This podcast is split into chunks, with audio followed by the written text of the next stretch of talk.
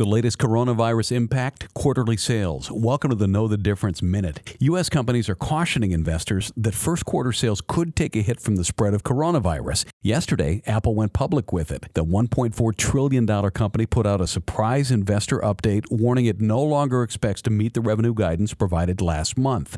Notably, the company isn't just concerned about the hit to demand for Apple products within China. That was expected since all China stores closed. It faces issues with iPhone production primarily via a crippled supply chain. Will there be an iPhone shortage? Apple said even though the manufacturing partner sites are located outside the province at the center of the outbreak, and all those sites have reopened, ramping back up has been difficult. Analysts think the long term outlook for Apple remains unchanged. The likely debut of 5G enabled iPhones later this year should boost demand, and Apple is less reliant on selling iPhones in China than it was a year ago. For Dave Spano, I'm Danny Clayton from Annex Wealth Management. That's your Know the Difference Minute.